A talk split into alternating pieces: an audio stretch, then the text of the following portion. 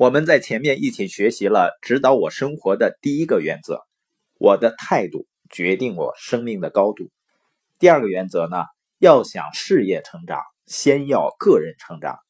那指导我生活的第三个原则就是先付出再玩乐。但是有的人呢，他是抗拒不了游戏啊，或者追剧啊，或者是看小说的诱惑。他明明知道自己应该干的是什么，但是呢，还是先玩乐。那这种人，实际上他玩的呢也是很内疚。有的人呢玩的心安理得，因为他先付出了，比如说建立起自己的资产，即使他在玩乐的时候，资产在为他创造源源不断的收入。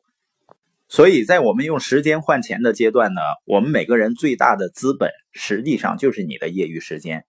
如果我们把业余时间再去消费了或者浪费了，那我们一辈子就得停留在用时间换钱的这样的循环中。所以呢，我们需要把业余时间去投资，建立自己的资产，这样呢，未来才能赢得大把大把的时间。因为这个世界上没有不需要牺牲的成功，我们必须先付出。如果我没有牺牲，我就成功了，那是因为有人在我前面牺牲了。如果我牺牲了却看不到成功，那么是在我后面的某个人从我的牺牲中收获了成功。所以呢，这个原则非常简单：你要么呢在前面付出代价，以后玩乐；要么呢在前面玩乐，以后付出代价。我们实际上都明白啊，世界上没有免费的午餐，你必须付出的。问题不是要不要付出，而是什么时候付出。我在前面付出呢，还是在后面付出？这是我所知道的关于付出的道理。如果一个人愿意在前面付出啊，付出的代价比在后面付出更便宜。你等待付出越久，你付的利息就会越多。也就是说，你在前面玩乐，在后面就要付出昂贵的代价。如果你在前面付出呢，你就可以在后面有更多的玩乐。我记得有一次呢，和我爱人在洛杉矶的一家餐厅里面。他那个餐厅的果汁呢，给我印象很深刻，非常好喝。我一杯接一杯的喝，而且西餐的那个餐盘呢是非常大的，上面呢就放一点食物，所以呢服务员不停的来换盘子，而且呢一次端很重很多的盘子。我爱人就跟我说啊，你看这些老人，我才发现呢，给我们服务的这些人呢，年龄都在六七十。甚至呢，感觉岁数更大一些。我爱人的意思呢，这么大岁数干这么沉重的活，是不是很辛苦？我就跟他说啊，实际上呢，这就叫公平，并不是我没有怜悯之心，而是我知道呢，如果一个人在年轻的时候没有为他年老的时候付出足够多的储备，可能年轻的时候玩乐。年老的时候就要付出代价，我们是宁可年轻的时候付出代价，所以呢，遵循先付出后玩乐的原则是很重要的。就像瑞士人所说的“半山房子”原则一样，在上山的半路上呢，有一栋房子。当人们上山走到一半的时候，他们走进房子休息。半山房子呢，就是给你进去休息、补充能量的，然后继续上路。但是带领人们登上瑞士山的导游说啊，当他们在半山房子停下来的时候，大部分的人会决定不再继续走上山顶。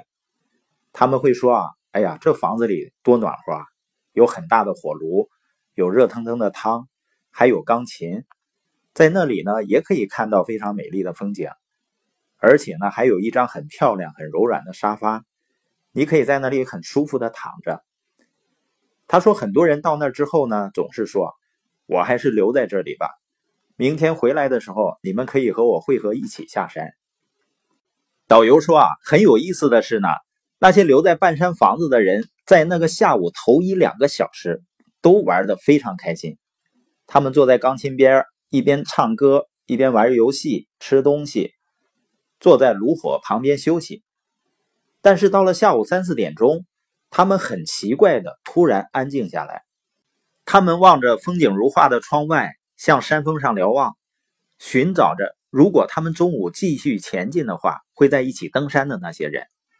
很快呢，他们发现那些人已经快到山顶了，他们今天会到达山顶，然后在那里扎营，明天回来。他们明白过来，为了现在享受的快乐，他们付出了什么代价？他们突然意识到，他们今天出发登山，并不是为了要留在半山房子里，但是他们被俘虏了。第二天中午呢？当登山队伍回到这里休息的时候，队员们兴高采烈地讲述山顶上的经历。他们谈论山顶多么美丽，他们情绪是那么高涨。但是没有上山的人只能听他们讲，因为他们在前面已经玩乐了，现在只好付出代价。以前呢，人们往往用“一夜成名”或者“一夜发达”的这个词来描绘那些好像是突然间就发迹的人。实际上，这些人已经长时间的默默付出过代价了。而今天在社群的环境里呢，很多人是在同样一个环境接受同样的信息。有的人呢在不断的成长，不断的付出努力；有的人呢很偶然的去看一看这些人忙活的怎么样了。但是我坚信，用心播种者一定会硕果累累。我只是不知道，等到那一天的时候，这些观望者。会作何感想？这个世界上呢有两种人：那些先要感觉良好，再做需要做的事情的人；还有那些先做需要做的事情，然后再感觉良好的人。这两种人呢有着天地之别：一种现在付出，然后玩乐；另外一种呢现在玩的，以后付出。